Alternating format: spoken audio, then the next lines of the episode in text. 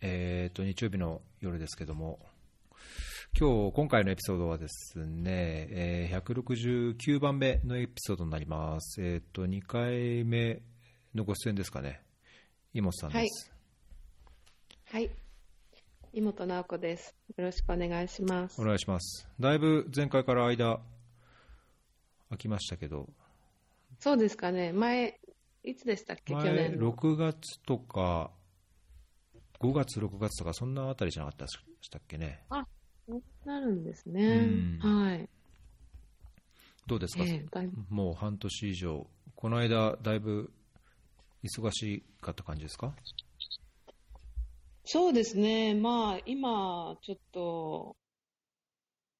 多分この3年半ぐらいで結構もうどっぷりエマージェンシー戻ってきた感じですよね。うん、なんか第、第4期みたいなエマージェンシーの波って感じで。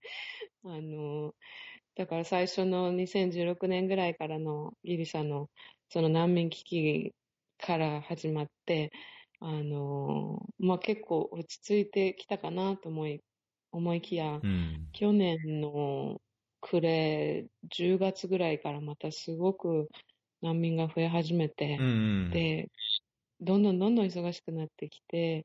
で、あの、さあ忙しくなるぞと思ったら、そのまあ、イドリブの問題で、またバーッと、うん、えー、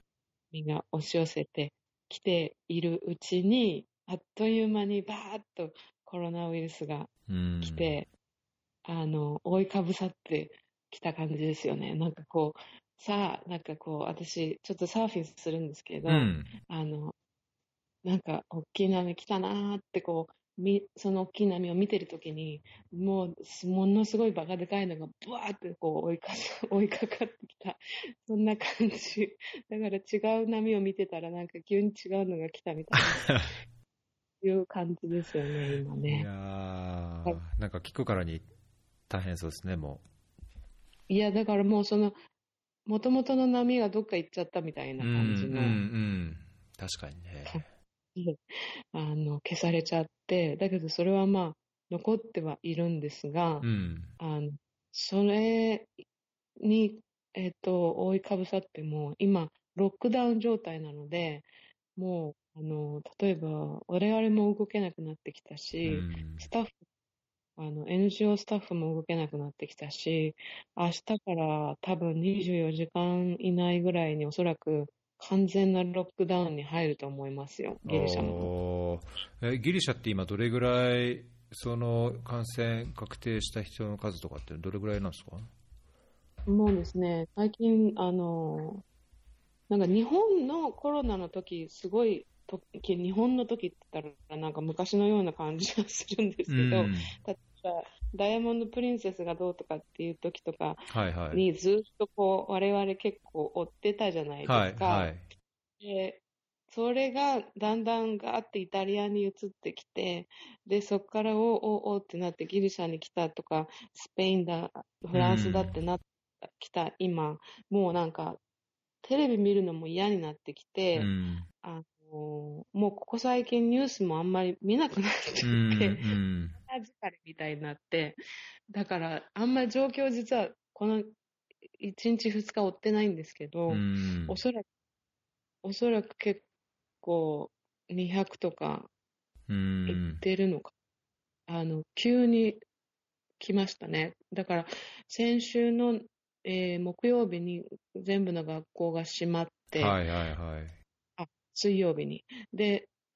先週水曜日に全部の学校が閉まって、先週の木曜日に全部の映画館とかジムとかが閉まって、で、と思ったら、もう、えー、昨日から、えっ、と、レストラン、カフェも閉まったんですよ。だからその展開がものすごい早くて。本当ですね。ねで、我々も、だから、もう、先週木曜日から全員、あの、在宅勤務在宅勤務。うん。え、なんで、すごいですよね、速さが。いやー、本当ですね。エチオピアはまだ、ちょうど今、こう、その波が来ちゃったっていうところなんで、まだそこまでじゃないですけども、いやなんか法人の方だったんですって？うーん、そうみたいですね。そうなんですよ。まだでもそこまでは、エチオピアはなってないんですかね？今、だけど、今日の夕方、保健大臣がツイートしてて、えーっと合計で今、4名ですね、エチオピア人の人も含めて、合計今、4名の陽性が確定したとうん。いう状況なので、まあ、これからね、その倍々倍で、どんどんどんとこう増えていく、他の国の傾向と同じようにならないように、どうにか必死に抑え込まなきゃみたいな感じですかね。ええわ私の、ギリシャも1週間前はそんなもんでしたけど、うん今、すごいから、すぐ来ますよ。ねえ。そんな感じですね。あっという間に来ますよね。うん、すごい早い。いやただその、ただヨーロッパがすごいバーっと今来てるので、あの、ヨーロッパから、まあ、それはまあそうかなと思うんですけど、アフリカがこれからどうなるかっていうのはものすごい心配ですよね。本当ですね、ここ数日、ケニアとか、あの今までなかったところで、新たなその感染者が確定されているので、ね、その確定診断終わるで隔離する前にどういうそのクロスコンタクトがあってっていうのを、もう多分必死になってやってるとこでしょうね。うん。あ、いや、もう本当に、すごい早い。今ちょっと見たら、その、昨日200ちょっとだったのに、うんそれが、あの、150%ぐらい増えてますね、もう。昨日1日100増えてるから、今330とかになっていて、だから、あの、その、ぐんって伸びていくのがものすごい早いですね。ねえ、みたいですね。なんかこれ 2, 2月、1月末か2月頭ぐらいで、あのエチオピアでもその COVID-19 のおその隔離をどうするかとか、確定診断どうするかっていうのを、へ特に health cluster が WHO とかがやってた時に、もうその時から言ってたのは、もうこれもう2倍、2倍、1日に2倍増えるから、あの感染力が高いし、あのまあ、当時、今どういうようなあのウイルスのあの特性を把握できているのか分からないですけども、当初は、ね、致死率は低いけども、感染率は非常に高くて、もう倍々で、うん、 exponential ににこう増えていくって言われてて、まあ、本当、いろんな統計見てもね、ヨーロッパなんか、本当そんな感じですもんね、だギリシャもまさにそのように増えちゃってるんですね。そうですね。まだ他の、あの、ヨーロッパ諸国ほどではないんですけど、いやー、怖いですね。そのなんか医療体制の崩壊が怖いですね。イタリアみたいなの。うんまあ、あとやっぱそういうね、脆弱なというか、あのまあ、特に難民もそうですし、そう一般市民もそうだけども、その社会的にこう脆弱とされるグループの人ですね、そこで、まあ、特にさらに、なんだろう、水はない、手も洗えない、衛生環境が劣悪っていうところだと、またまたとんでもないことになりそうで。本当ですね。もうあの、先週の多分初めあたりは、全くそういう考えをほとんどしてなかったんですけど、うんうん1週間ぐらいで、いや、本当にこれは来るなっていうのはもうすぐガーってきましたね。だから今はもうとにかく、その、今例えば2万人とかいる一つのキャンプがあるんですけど、はい。そういうところに、本当にあの、全く衛生環境整ってないところに行ったら一体どうなるんだろうっていう、まあ、どうなるんだろうって言ってる場合じゃないんですけど、うん。あの、そこをちょっと急いでやろうにも衛生環境がないので、こう、ね、手を洗うとか、そんなこと言ってても全く効き目がないっていうか、うん。うん、なんせ水もないので、そうそうそうそう。ね。ないものは、ねないですし、その、さらに保険もやっぱりその、じゃあ、誰か疑いケースがあった場合にどうするかとか、隔離はどうするかとかえ。う、ん。病院に連れて行くのか、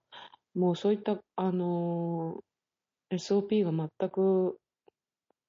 なされてないというか、ああ、そうなんですね。うん。えーちょっと、もう本当に恐ろしいですよ。いやー、それ怖いですね。なんかエチオピアはあの中国と、まあ、あの中国の投資でこう成り成り立ってるとかっていう人もいるぐらい、まあ、中国からのこう人も多いし、投資も多いし、えーまあ、経済活動をこう中国に支えられているところがあって、1日5、6便ぐらい直行便があるんですよ、中国と。うんうんで、うんもう最初にその COVID-19 がこう、まあ、なもう COVID-19 って名前になる前から、そのコロナウイルス、新型コロナウイルスっていう時から、あのもうこれ、エチオピアやばいって言って、確か WHO もその空港でどういうふうな対処をして、そのサスペクテッドケースが出た場合、どういう隔離をして、で当時はまだ確定診断7に全部検体を送らないといけなかったんで、まあ、どういうふうにやってとかっていうのはずっともう2月前ぐらい、帰る前から確かやってたと思うんですけど、まあ、だけどうんまあ、だけどね、もともとの医療レベルとか体制がやっぱり限界あるし、あの特に給水率とか衛生サービスのアクセスがまあ極端に低い国なので、まあ、首都でもうちも5日、6日ぐらい水が来なくて、あのお風呂は1日おきにしなくちゃいけないぐらいな水のなさなんですよ。まあ、だから、ねたまあ、でできる限りの準備はしているものの、ちょっとやっぱりじあのこれから本当にどういうふうに、どこまでちゃんと対応できるかっていうのは、まあ、難しいところもあるかなっていう気はしちゃいますけどね。まあ、あの、エチオピアに限らずどこもそうでしょうね。ほとんどのねえ、本当、本当。いやーそしてギリシャもヨーロッパなのになぜかそんな話 してる。いや恐ろしいですね。ねえ、まあ、ね、なんか我々もこう、自分も気をつけなきゃだけども、やっぱり、ね、業務上、どうしてもやるべきこともあるし、うん。ね、気をつけながらも、そうですね。私もだから、一応その教育、まあ、クラスターみたいなワーキンググループを引っ張ってやってますけど、うん、うん、もうちょっと、なんていうんですかね、こう、いわゆる sensitization をやっても、水がないし、で、あの、医療体制というかそういったちゃんとした、こう、何かあった時の対応の確立が全くできてない中で、いくら、こう、 sensitization をやったところでみたいな、ね、壁にぶち当たってしまって、やっても意味あんのかなみたいな気持ちになりながらも、こう、自分も周りも鼓舞して、ちょっと、あの、まずは情報は言っとかなきゃみたいな感じでやってますけど。うんうんうんいやー水ですね、水、本当、トイレと水。そういいですね。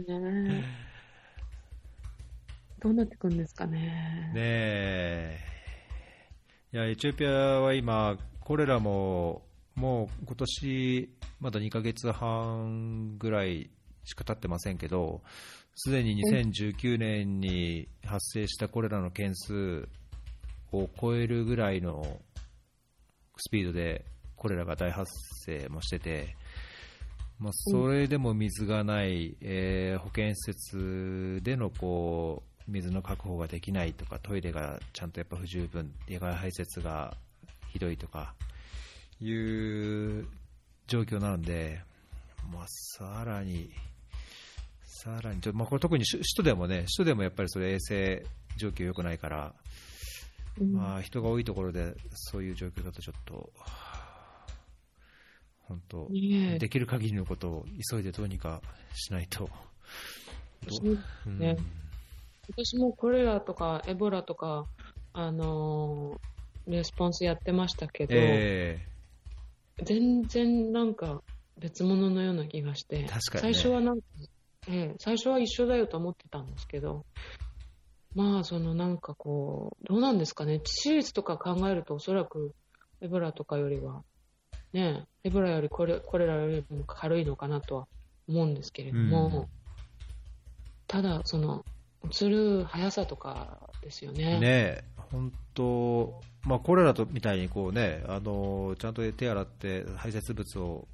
ちゃんと管理してとか言うならともかく、近くにいたらやっぱり映っちゃうっていうだけで、見えないですからね、さらにね、陽性って判断されているか、されてなくてもこうこう映っちゃうっていう、これはなんともね。いや、本当に。またこれはちょっと新しい、新しいレスポンスですよね。我々も刻一刻と学んでますけれども。いや、ここでちょっとね、踏ん張らないと。うん、踏ん張れるんですかね。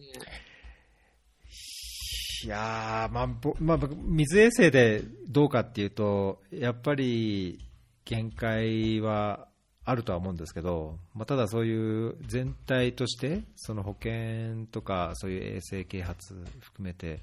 っぱ全体として、まあ、だいぶその情報も飛び交ってるんで、なんかエチオピアでもあのその陽性の確定者が出たときに、あのみんなこういろんなこうなんだっけこうハンドサニタイザーみたいなやつとかいろいろこう買い買う人がやっぱりいっぱいいたらしいんですよ。なので、なんか多少こうこれまでの情報でそういう知識というか、あのまあ、どうするべきかみたいなものも知られているところはあるようなので、まあ、それがこううまく、ね、変にこうパニックにならずになりすぎずにいく中でやっぱ保険とかこうクラスターでやるべきことをちゃんとやって医療体制をどうにかパンクしないようにしてってやる話をしてしてたり明日もするのかなみたいな感じですけど。そうですね。私の方は、うん、明日も、あの、会合、その、ワーキンググループの会合ですけども、とりあえず、まあ、あの、 sensitization の方はもちろんなんですけど、いかにその、学校が全部閉鎖されて、あの、 non-formal 教育の方もクラスも全部閉め閉めてしまって、だからなかなかその、あの、アクセスもままならない状況の中で、いかにこう、教育を継続させるかっていう、まあ、そのなんかこう、リモートコントロールみたいな、 distance learning とか、 self-learning とか、あの、それをこう一生懸命今、やってますね。もう、週末も全部返上で。ただインターネット環境もそんなに整ってないキャンプが多いので。はいはいはいはい、はいうん、ですね。本当に。大変。大変ね、大変ですね。まあ、まずは体を壊さないように、ね。そうですよね。うん、そこを、ね、そうですね。そこはどうにかバランスとってやりたいところですね。やっぱり子供はかわいそうですよね。ね本当に。うん。出られなくなってきたりすると、すぐ飽きてしまうし。ね外に出るなとか、遊ぶ場所も、こう、ね、制限されたりとかすると、辛いですね。本当に。いやいやいやいや。うん。いやちょっと難しい状況ではありますけど、えー、はい、ちょっと前のことを振り返ると、去年、えー、去年去年ですかねあの、ブログにも書かれてましたし、ツイートもされてましたけども、なんか大変な、大変なこう、賞、賞っていうんですか、えー、いただきまして。えー、大変なっていうのかどうかはちょっとわからないんですけれども、あの、まあ、その、ヒーローズっていうアワードをいただいて、それが、あの、日本財団が主催している、えー、賞なんですけれども、あの、まあ、アスリートとか、元アスリートの人が、えー、社会貢献をすることに対して、あの、賞を授けるってことでですね、あの、今回まだ第3回目なので、あの、まだそんなにこう、知名度が高くない賞ですし、あと、こう、って言ったらまあ失礼なんですけれども あの、まあ、元アスリートがする社会貢献ということで、あの、なかなかこう、自分ではピンとこなかったんですよね。っていうのは、あの、私自身、そんなにこう、元アスリートとして活動しているわけじゃないので、うんその、元アスリートに与えられる賞っていうのはすごくこう、ものすごく違和感がありましたね。うんそれを聞いたときに。っていうのはやっぱり私はあの、もう普通に仕事でやってるものなので、うんあちょっとそのアスリートの方とかが社会貢献で、こう、あの、まあ、なんていうんですかね、いろいろやってらっしゃる傍らで、あの、やられるっていうのとまたちょっと違うじゃないですか、私の場合は。もう本業本業ですもんね。本業ですからうね。んはい。で、あの、そこのところのすごい違和感がありましたね、ちょっとうね。んまあ、だから見方を変えると、なんだろう、こう、アスリートが引退して、まあ、もちろんその、まあ、知名度や自分の監視やいろんなものをこう生かしながら、社会に何か還元していく、貢献していくっていうのは確かにあるんでしょうけど、だけど、なんか妹さんみたいにもう、それはそれで終わったら、こう本業をそのまま変えちゃうっていうかね、そういう,、うんそういうのもやっぱり、やっぱり大きな貢献なんじゃないですか？そうですね。その辺でもすごいきょあの評価していただいたようで、審査員の方々もおっしゃってたのが、あの、まあ、もともとの自分の、あの、気づきというか、きっかけが、もともと、あの、まあ、オリンピックとか国際大会に出ていったときに、えーこういった状況、途上国の状況に気づいて、まあ、その、スポーツをしていた時代に、その体験を通じて、あの、きっかけがあったと。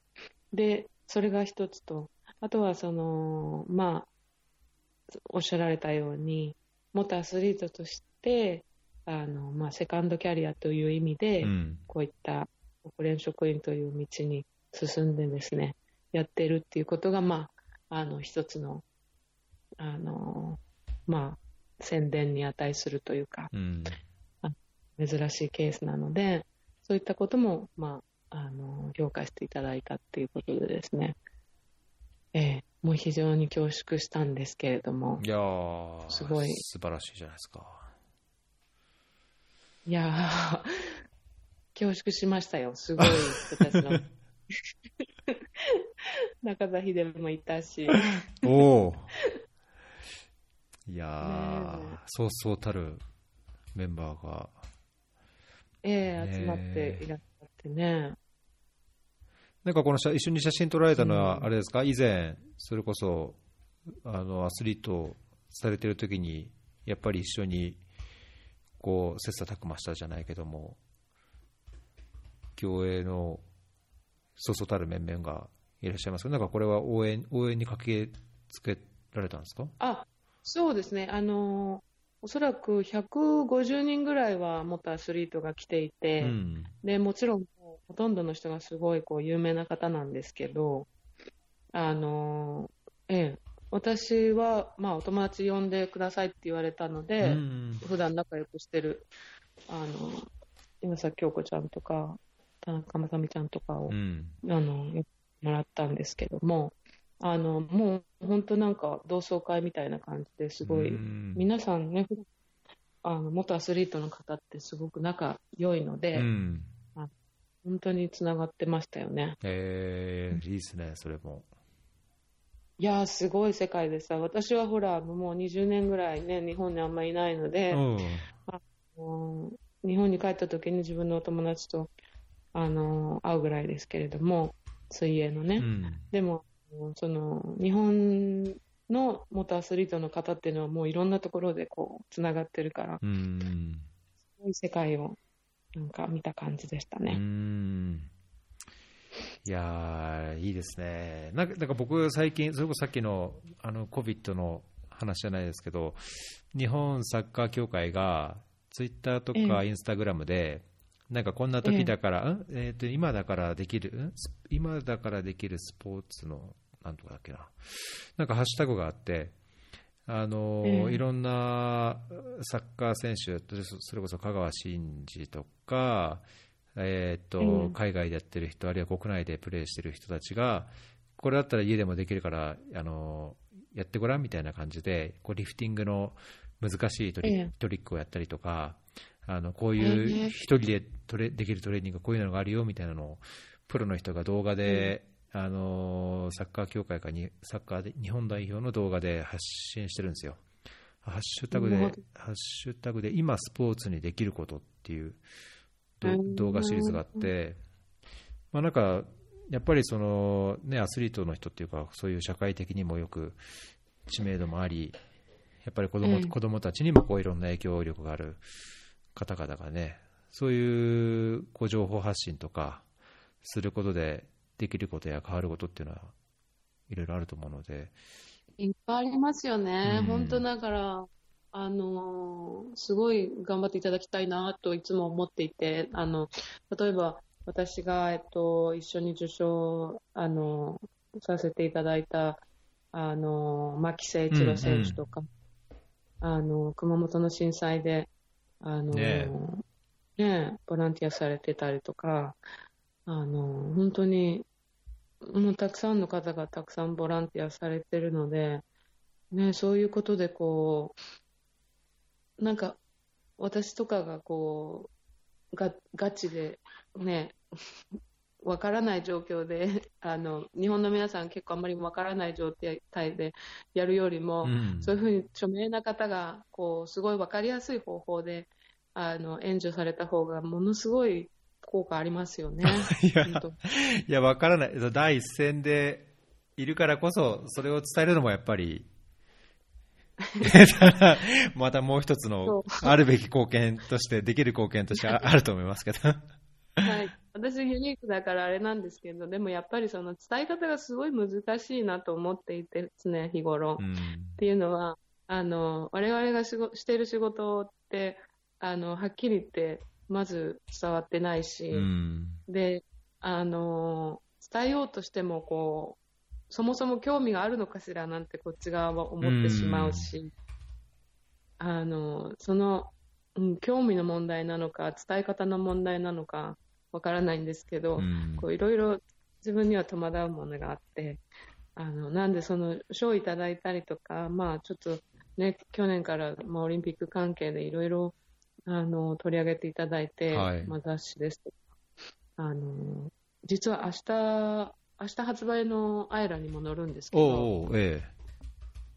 現代の肖像っていう、あの、シリーズのところに。えうん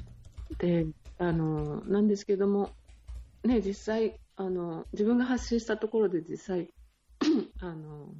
皆さん興味あるのかなとか、いろいろ考えてしまって、それとも自分の実発信の仕方が悪いのかなとか、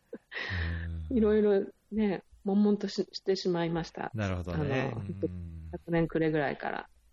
うん、まあ、確かに難しいと思いますよね。いや、僕は多分妹さん以上にできてないと思いますし、そういうの下手だと思うんですけど、なんかやっぱり言葉一つとっても、その言葉で伝わるこうもののイメージがやっぱり違うでしょうし、いやうんね、やっぱ自分の目で見て、そこに身を置いて、あのやったからこそなんか分かるものもあるとすると、それをどういう言葉でどういうふうに伝えると、ちゃんとこう伝わるのかなとかって、うん。ねねそもそも難民とかアフリカとか、そもそも興味があるのかな？いや、いや、あると思いますよ。あの、いや、もうその、すごい、こう、バスマジョリティが興味があるかっていうと、そうじゃないかもしれないですけど、まあ、だけどそういうのに関心がある、やっぱ若い人はね、その社会活動や自分のこう、役に立つ形で仕事をしたいっていう人も増えてるとは聞きますし、あの、ね、できることをしたいですっていう人は年代限らず、いろいろ見聞きはするので、そんなに大量に誰もが彼もがっていうのじゃないかもしれないですけど、うん、僕はいる いるとは思ってますけどね。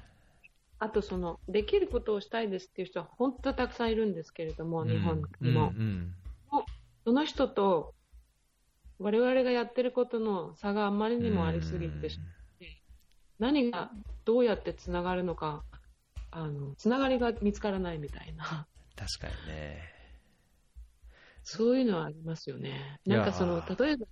あの、何かね、アフリカの、あの、工業発展のためにとか、その収入向上のためにとか、こういろいろ日本にね、あの、輸入したりとか、ビジネス立ち上げたりとかっていうのはなんか分かりやすいと思うんですよ、すごく。うん、うん、だけどそうそ日本人とは全然関係ないあの仕事じゃないですか。うん、なんかこう、つながりが全くないところで、あの、あなんかそ、そこのつながりの、つながらせ方が難しいかなって思いますね。確かにね。いや、僕なんかこのポッドキャストをやっぱ始めた動機の一つとしては、なんかそのつながりをなんか作りたいというか、うん、うん、あの、まあ、いや関心があってやりたいからいやいざじゃあその現場に行って仕事ができるかっていうとそうじゃない人は多分おっしゃる通り多いと思うんですけど、まあ、その現状を知ることまず、まあ、自分の無知を知るというか、まあ、現状を知ることができるっていうことはまず大きなつながりのきっかけというかつながりのこう最初の細い糸の一本かなとも思うしそれをきっかけになんかその、なんだろういやな、まあ、ユニセフに寄付をするっていうのはまたちょっとあのあれですけどこうそういう問題関心関心問題について関心を持ってそれに取り組んでいる何かをこう支援するとか自分もできる限りでこう関わってみるとか、うん、まあ、若ければねそこから専門性をこう身につけていやあのそういう分野でプロフェッショナルとしてできるように頑張っていきたいっていう、まあ、そのきっかけになるとか、うん、なんかそういうのもあるんじゃないかなというのは、なんかもやもやとは思ってますけど、なんかそういう、ええ、うん、一助となれればと思って、こういう、例えば井本さんの話を聞くことで、ね、あやっぱ私もそういうのやりたいとか、いうふうに思う人が多分絶対いると思うので。うん、そうですね、まあ、あの若い人に特に挑戦してもらいたいですよね。うんなんでやっぱりそのどういうきっかけでこの世界に入ったとか、うん、そういうことっていうのはすごくあの参考になるとは思いますよね。うん。まあ、なんか僕が例えばなんだろうあの、まあ、同じように仕事してますけどもやっぱ僕のバックグラウンドってやっぱ井本さんと全然違うしあの、うん、いろんなバックグラウンド持ってる人がなんかどどっかこう道をこういろんなとこを経て同じところにいる場合もあれば、同じところから始まっててもなんかいろんな道を経て違う形でこう、まあ、NGO なのか NPO なのか、まあ、国連なのか JICA なのかいろんな形でこうやってる人を知るっていうこともやっぱり参考にもなるでしょうし、うん、うん。なんかこのショーショーのね話に戻りますとこういう形でやっぱり広くいろんな人にあの今の活躍とか仕事とかを知られることは、やっぱりそれだけで、どっかしらでつながりが多分できてると思いますけどね。まあ、そうですね、こう話題性はあると思うんですけれども、うん、なんかこう、あまりにもも元アスリートっていうことからして見てしまうと、うん、あまりにも自分がぶっ飛んでるような気がしちゃって、なんかこう、えっと、みたいな こんな変わった人いますけど、みたいな感じで、あの、もう、もうちょっとこう、国際協力目指してますっていうような人の方が、こう、お話はしやすいですよね。まあね、うん、確かにね。いや、確かにこのアスリートのこの、この写真っていうかね、いくつかこう、見覚えのある顔がある中見ても、やっぱりその、ね、本当プロとしてやってた後に、いや、国連職員ですっていうのはやっぱぶっ飛んでる気がしますよね。ぶっ飛んでるし、そもそもなんかこう、国際大会に行ってて、あの、予選の、予選に出てる国の選手を見てたとか、うん、そういうアスリートいないから。そうね、トップアスリートにこう、釘付けになるんじゃなくて。そうそうそう。すごい予選の遅い国のかんあの観察をしてたみたいな。こんなオタクだよっていう。ええええあまりにもちょっと変人すぎて、あの、自分でドン引きしちゃいましたね。僕に対して。いや、それはだけど、多くの人にとっては、なんか、希望というか、なん、なん、ねいや、そう、こう、突き詰めればどうにかなるんだっていう。いや、そうなんですけどね。あの、でも、すごいこう、前の日にね、あの、アワードの日が近づいてきて、うん。で、あの、急に、まあ、すぐ前々日ぐらいに日本に帰って、で、ちょっと考えてたんですけど、うんえっと、スピーチとか何言おうかなとか言って思った時に、あの、いろいろ考えた上に、なんか、あ、やっぱりこう自分は変人だから、あの、あんまりこう、じ自分になんかこうスポットが当たるとか考えないようにしようと思って、うん。そう思ったらすごい気楽になって、うん。あの、結構、平常心でいられたし、すごい人たちの前でも。うん。あと、あの、壇上にこう、割れて上がるときに、ハイヒール脱げたんですよ。で、もう、あの、ちょっと、靴、ちょちょっと大きめだったんですけど、なんか、ストッキング履いて、ヒールを履いてたんですよ。うんそうすると結構、あの、まあ、男性わからないかもしれないんですけど、ちょっと滑る感じがあるんですよね。うん。で、あの、階段を2、3段あるんですけど、それ上がってる時に、まさかの、あの、靴が、ヒールがコロリって、転がって、シンデレラみたいに、しかも、ものすごい大きい靴で、転がっていって、あの、すごい固まって、みんなシーンとなって、それで、あの、なんか係のおお姉さんみたいな人に捕まってですね、靴をよいしょよいしょってまた履き直して、壇上に上がったんですけど、もうあの、自分でものすごい大爆笑しちゃって、自分の中で。あの、それがあったので、ものすごいリラックスして、あの、スピーチはできました。いや、これ。ね、動画があれば見たいぐらいですけど、ブログにはあの写真含めて、その係のお姉さんに支えられてる写真も含めて、ええブログに貼ってますけど、これ、リンク貼っておきますね。いやいやいや。もう本当に、あの、でもね、あの、私結構そういうキャラなんですよね。で、あの、私のことを知らない方っていうのは、うん自分、私がそういう人だって知らないから、うん。審査員の人、中井美穂さんとか、うん。あの、中井ゆりさんとかいらっしゃったんですけど、あの、いや、妹さん、その、形跡、あの、功績とか見たらね、もう結構すごい、こう、すごいから、あの、もうどんな感じの人かなと思ったら、うんヒールが脱げてたから、すごい安心しましたって言われて、あの、インパクトだったみたい。いやー、いいですね。なんかやっぱり、その、なんだろう、こう、壁がなく、こう人懐っこさがありそうな感じがして、いいんじゃないですか？ちょっとだから、ドジなところがね、うんあの、常にあるので、あの、ええ、まあ、素が出てしまいましたけど、そんなはしい、ええ、アワードでした。えーい。やいやいや。い、素晴らし一生の思い出というか、ええ、ねけどね、ええ、ただまたその後は何事もなかったかのようにね、すんなりこう、仕事に戻りましたけどね。あの、あの時はなんかこう、ちょっとセレブみたいな気持ちで一瞬なったんですけど、一日だけ。うん。またその後すぐ、ええ、戻りましたね。えーいやーすごいですね、だけどそう、ちゃんと評価されるっていうのはね、まあ、もちろん評価されない、この業界には評価されなくても、ね、必死にこうしっかりと立派な仕事されてる方も多いと思いますけど、いや、そうなんですよ。もうね、あの、我々の世界って評価しにくいじゃないですうか。ん、で、がイコールこう昇進みたいな、うん。あのあるありますよね。なんですけど、こう、でも、分かる人には分かるじゃないですか。どの人がすごいことしてるかうんうんそうですね。伝わるし。ええなんで、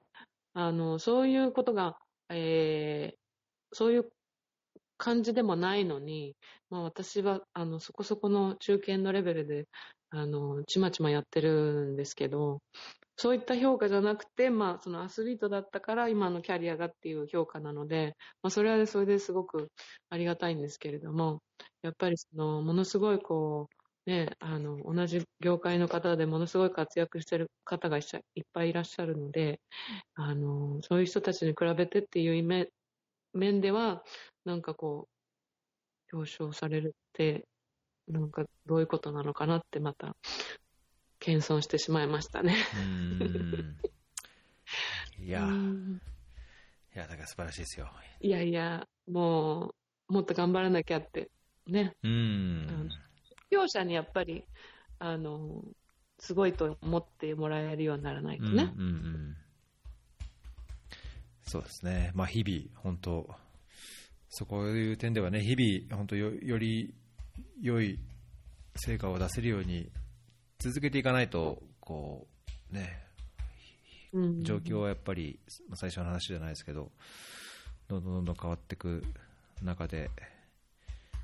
より良い成果を、まあ、本当にいつかはね、そういう、まあ、教育にアクセスできること、みんながアクセスできるようにとか、まあ、僕の場合はみんながちゃんと安全な水にアクセスできて、まあ、トイレをちゃんと使えるような世界になるようなために、やらなきゃいけないことがまだまだあるんでね、まあ、でも本当にこう、今みたいな緊急になって、こう、いろんな、こう、あの、実力が試されるというか、うん、やっぱりアイデアとか、イノベーションとか、あの、コミュニケーションとかね、うん。いろいろ、こう、駆使して、いかに、いかに成果上げるかですよね。うん。こういう、やっぱ緊急事態でさらにやっぱり試されますよね。そうですね、それありますね。うん。だからすごい、まあ、プレッシャーもありますけれどうも、んうん。まあ、ちょっともうちょっと頑張らなきゃなっていうふうにいつも思ってますけど、うん。でもなんか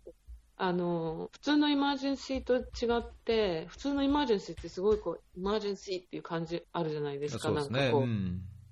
あの、ね、そういう危機が訪れるので、はい。ただ今こう、こんなになんか全世界でじわじわじわーって、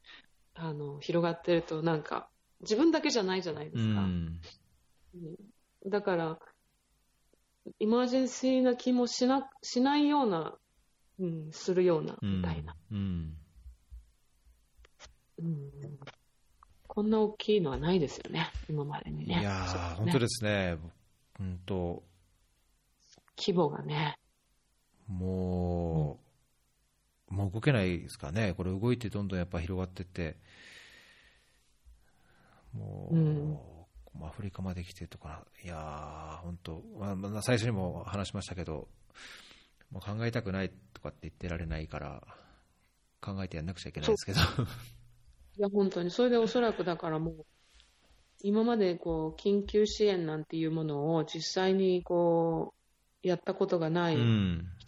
みんな巻き込まれてるわけじゃないですか。そうですね、そうですね、それは、それこそニューヨークも含めてう、ん、ジュネーブもみんな一緒ですからね、状況は。うんうん普段はこう、遠隔操作の人たちも、もうみんなやっていかなきゃいけないだからう。んうんねえすごいことになってきましたけど、こうやって喋ってる間にも多分、いろんなことが起こってるのかそうなんですよね。はい。はい。で、えっと、環境の話ですか？だっけ？うん。環境もね、今いろいろやんなければいけないことが。ねえ、あのー今こういうふうにコロナウイルスのこの危機になって、おそらく環境的には万々歳なんですよね。うん。なんかこういろんな数値もすごい改善してるって言いますし、ああ、そうなんですか？ええ例えば大気汚染とかもすごいこそうう収まっていく。フライトが飛ばなければとかね。ええいろんな工場も閉まってるし、うん。中国でいろんな生産が行われてなければ、すごくそれは中国の空はいいわけだし、うん。うんねえ人の移動もないから、うん、すごくおそらくいいんですよね、環境的には。それそれだけぐらい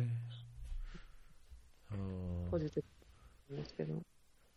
まあ、なんか何何かのその本本でその自然環境、生態保全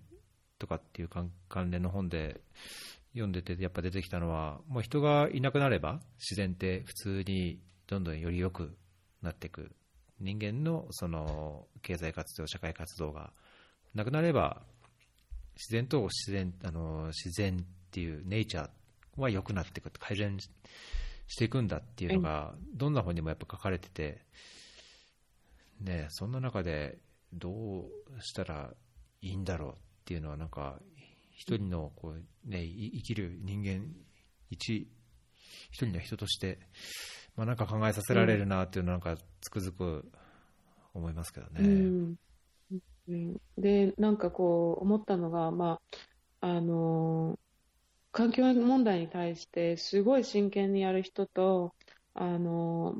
あとはまあそのできることをやろうとする人、例えば日本人みたいに真面目にですよね、うん。いろんなことを分別したりとか、あのゴミ減らしたりとか、やる人も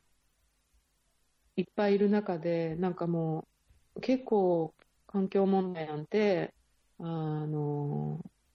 人類がこうやって発展している限り止められるわけがないんだっていう人がいたりとか、あと、そもそも、あの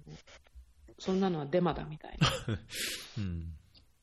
いう人たりとか、すごいこう、いるんだなっていうのは、ものすごい学びましたね。うん。いろいろと、言ってると。うん。いやーなんか悲しい現実というかこう、まあ、環境に限らず、ね、そのいろんなこう社会政治的な言動を見ててもなんかツイッターとか見ててもそうなんですけど、まあ、なんかこう全く180度違う人もやっぱいるのも事実で、いや、本当に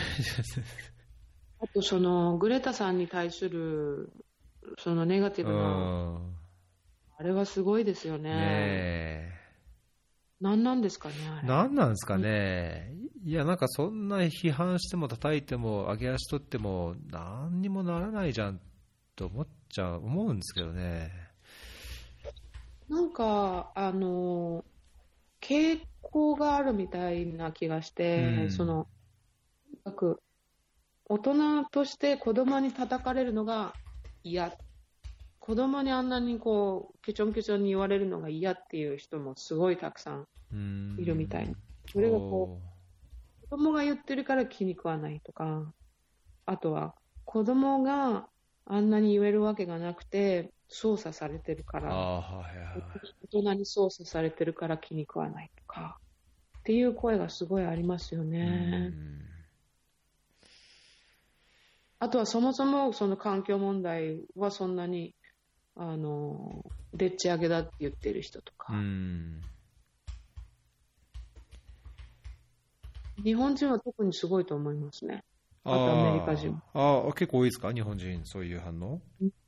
うん、うん多いと思います。日本人とアメリカ人特に多いような気がしますうん。あの、なんかこう、傾向があるんだろうなって、そういう考え方の人っていうのはそういう傾向があるんだろうなっていうのを、なるほいろんなどね。あの、ある一定の、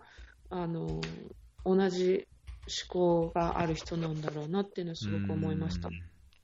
なんか子供と同じようになんかこうミソジニーみたいな、なんか女の子だからみたいな、そういうのもなんかありそうですね。そうですね。まあ子供に言われるの気に食わないという人は多分いっぱいいるみたいで、うん私たちこうユニセフなんかで仕事してると、もう子供様々じゃないですか。うん子供の意見とかもうものすごいこう持ち持ち上げるじゃないですけど、うん重宝あ素晴らしいって言って聞くじゃないですか。うんそういうのはもう我々ももう、そっちの方に洗脳されてるみたいな感じで、多分逆なのかなって。うんそういうそのことはあんま聞かない方に行っている、うん、人たちなのかなとか、うん、ものすごいギャップを感じますよね。うんあと、ヨーロッパと日本とアメリカっていうのもすごい違うし、確かに。うん、やっぱり日本は全然こう、意識がまだまだなのかなって、あの問題意識がまだ低いのかなっていうのはすごく思うし、あの、一般の人はすごいやることはすごいやってると思うんですよね。うんあの、エコ、エコバッグとか、確かにね。うん分別とか。でも、どこまでその、本当にやばいと思ってるかっていうのは、ちょっと、まだ、あんまりメディアとかも取り上げないって、取り上げてないんだろうなってすごい思いますうね。んまあなんかね、そのエコバッグなんてかも、そのいやみんな周りがやってこう、こう普通になってることであればあれだけども、そのさらにこう問題意識を持ってなのか、いや情報収集してなのか、もっとこうあるべきだとか、ここはこうじゃないかっていうふうに言い出すと、こうまあ、出る杭になって叩かれちゃうとか、そうなんかそういう傾向はやっぱり日本ってある気はしちゃいますよね、まあ、ヨーロッパと比べてそもそものその意識というか考えの違いもあるでしょうしその多様性や違いに対する許容するこうなんだ懐の深さみたいなのもなんか狭い感じもしちゃいますし、うんあの、やっぱりすごい、外から見てると、あの、もん環境に対する問題意識ものすごい低いような気がしますうね。んうん。ヨーロッパから見ると、特に。ねえどうどうどうしたらいいんですかね、いや、セクシーになんとかにとかなんか言ってましたけど。いや、でももうちょっとメディアが取り上げないといけないことだと思いますけどね。うんいや、フェアリーは僕、そういうメディアにしたいですね。あんいや本当にあんまリーチできないですけど。いや、でも、うん、あの、もうちょっとこう、主要メディアはもっともっともっともっとやらないといけないと思うんですけど、本当ですね。うん、なかなか視聴率が取れないみたいなし。ねえ、いやだってすごい台風ね、来たりしてるのにね、全然なんか、それと繋がってないんですよねー、。ねえ、スーパー本当ですね。そこは結構、あの、この間のゲストでいらしてた土井さんとかも、うんうんうん。私は、巻き込んでちょっといろいろどうしたらいいものかっていうのを議論してるんですけれどそうなんですね。なんか年末にあったとかって。そうなんですよ。あの、気候変動の飲み会をやって、おー ええねえそういうふうにね、もうちょっとこう、あの、いろいろ、ね、頭を寄せ合って、何か変えられないかなって。うんうんうん。いいですね。なんかこう、つながりが、つながりを作って、輪を広げて、何かこうアクションにつなげて、そうですよね。もうちょっとね、そういうふうに、あの、真剣にやるようなうん。場所がないとダメですよね。うん。うんまあ、やってる人もものすごいたくさんいると思うんですけど、うんうん。声が届いてないような気がして。確かにね。うんいや、環境、僕も関心事項なんで、何か、僕も入れるものがあれば、ぜひできることがあれば。うんうん、あとやっぱ流行りが大事ですよね、日本はね。確かにね。確かに。そういうなんかちょっと、著名人とか、あのーそういう、うん、流行りがすごい大事だから、うん。そういったものをやっぱり起こしていかないとダメですよね。うん。うん。そうですね、戦略的に、ちゃんと、こうね。ね、抑えるとこ抑えて。スマート。ね、セクシーかわかんないんですけど、うん、スマート思いますけど、そうね、スマートに。はい。はい。いやー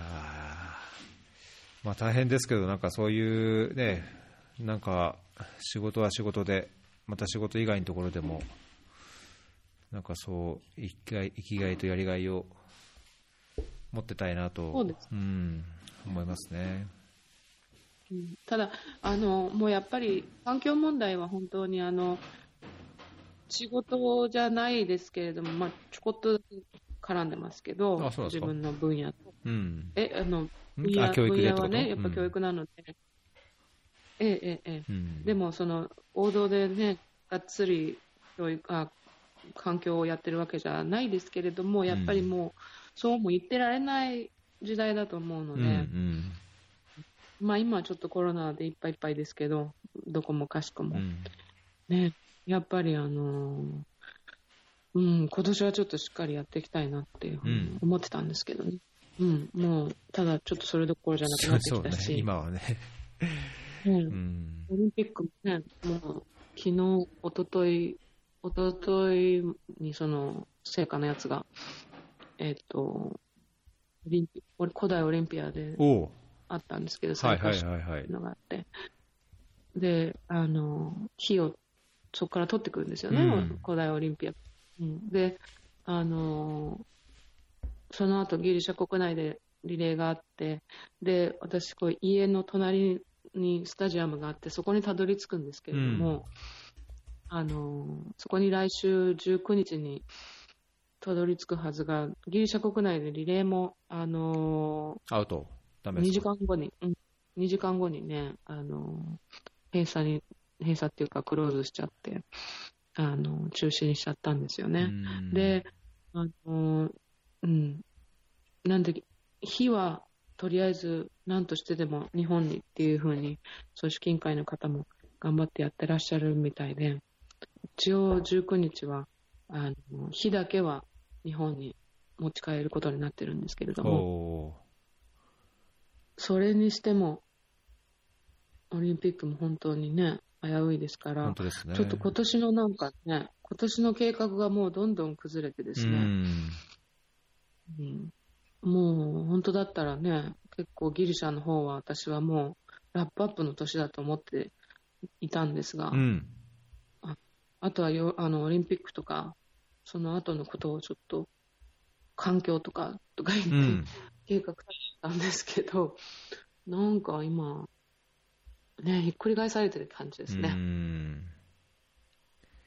うんコロナで本当ね、もうすべてが、もう全然予定通りがにはできなくなっちゃってますからね。ねもうその、それぞれの人の単位の、そのインパクトたるや、ね、もう計り知れないですようね。んなんかこの、一郎さん、ん？一郎さんはなんか、コロナのインパクト結構あります？コロナ、まあ仕事仕事以外。で、仕事以外で、そうですね、家族が急遽日本に帰るかなっていうところですかね。うん。なん。でですか？うんうん。なんでですか？あ、いや、もうちょっと今、エチオピアでのその、確定が、まあ、特に法人の関係、法人のこうコミュニティの中で起きてるので、まあ、なんかうん。やっぱりその、まあ、中国人と日本人とか韓国人の見分けがつかないとかっていうのはあるかもしれないですけど、まうん。あ、あんまりやっぱりこういる残っている環境としてちょっと怖いっていうのもあるのと、まあ、先週から急遽やっぱりインターナショナルスクールも1ヶ月以上閉鎖が決まったんですよ。はい、はい。で、なんか閉鎖はしたものの、あ5週間後に開けると言ってるものの、あのその後も開くかどうかもちょっとわからないっていう感じなので、あのでかつ、なんかそのインターナショナルスクールのあの学校の設備だけでも使えれば、こうグラウンドでサッカーしたり、あの遊具のあるところで遊んだりとかすれば、子供もリフレッシュできるんですけども、入まあ、入るのもダメになっちゃったんですね。なので、うんまあね、そんな中で外に遊びに行くのもちょっと危なそうだし、まあ、子供たちもこう持て余すだろうしで法人の中でやっぱりその陽性の方がいて、やっぱりこう、ね、あの接触するような可能性もあるとすれば、まあ、ちょっとここにいるよりは帰った方がいいかなっていう判断を急遽したんですけどね。なるほど、日本の方が安全なのかもしれないですかね、まあ、医療体制、やっぱりそのもし陽性、隔離されたっていう時に、やっぱりその子供一人で隔離するような設備が、いやさっきの話じゃないですけど、水がないとか、トイレが流れないとか、うん、あのまあ、ご飯の質がどうとかいうのも含めて、やっぱりちょっと不安は不安、医療レベルとしてもやっぱり不安なところがあるので、うん、うんまあ、そのそういう点も考えても、うん、動けるんであれば、まあ、帰った方がいいかなという考えなんですけどね。なるほど。日本だと学校はまだやってますしね。あ、いや、やってない。うん、学校もやってないですよね。で、いざその実家で、こ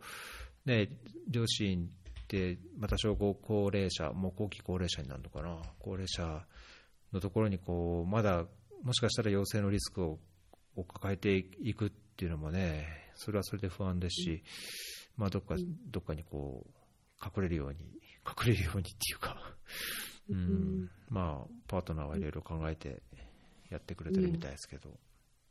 うん、えー、それは大変ですね。うん、いやー、でも皆さんどこもそうなんでしょうね。そういう感じなんでしょうね。ねそう。ねと身近に来るとやっぱり、うん、まあ本当に見えないし、自分がどうなのかもわからないしっていうのもあるんで、ちょっと身近になると怖いっていうのはやっぱありますね。うん。いやー、本当ですね。なんかすいませんね、話がなんか前後しちゃって。あい。まあ僕は予定ではまだこっちでやるべきことがあるので、ちょっと正念場なので。えー、そうですね、もしクラスターですもん。うん。いや、本当に。私もちゃんと自分をあの部屋にこもってでも いろいろやえー、いや僕、2月から週1回のテレワークをちょこっと始めて、だいぶこう、えー、仕事にも集中できるし、いいなと思ってたんですけど、まあ、まさかこういう形でもうしばらく缶詰になるとは思ってなかったから、うん、うん。まあ明日から。テレワークうん、テレワークになってものすっごい忙しいですよ。ああ、本当ですか？まあ、まあ、その、話題が話題なのかもしれないですけども、うん、とにかくひっきりなしに電話、もうずっと電話、電話会議。うん、もういろんな電話会議、ボンボンボンボン入ってて、え。ー、何にもなんか仕事する暇ないですね。ああ、そうなんですね。会議ばっかりやって、もう、あの、テレワークなのいいことにみんなもう、ね、話してるだけみたいな。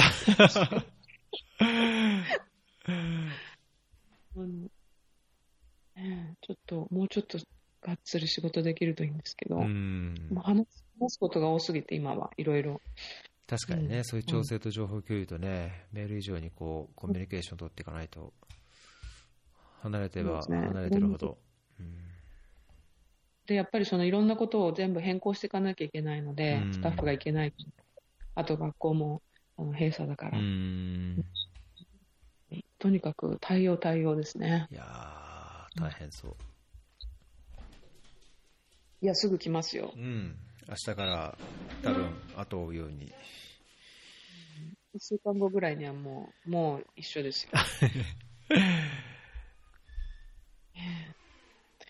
はい。はい。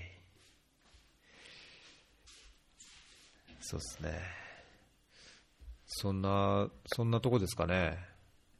はい。うん。もう1時間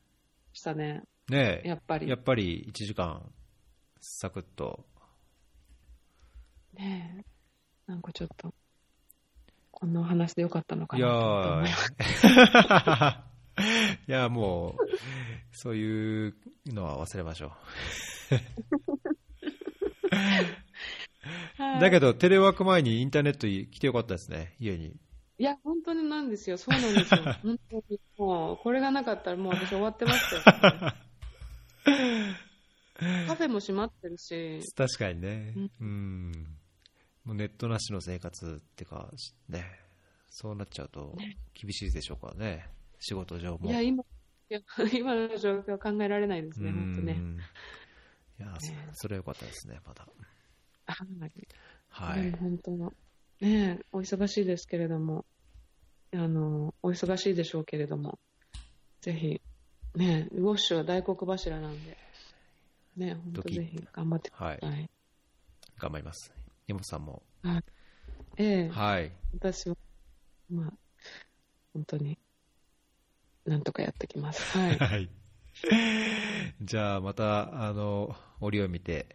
ぜひええご連絡しますんでそうで。すね。はい。はい。じゃあ、今日は、えっ、と、169番目のエピソードになります。えーギリシャから妹さんでした。ありがとうございました。ありがとうございました。はーい皆さんお気をつけて、どうも。お気をつけて。ではでは、失礼します。はい。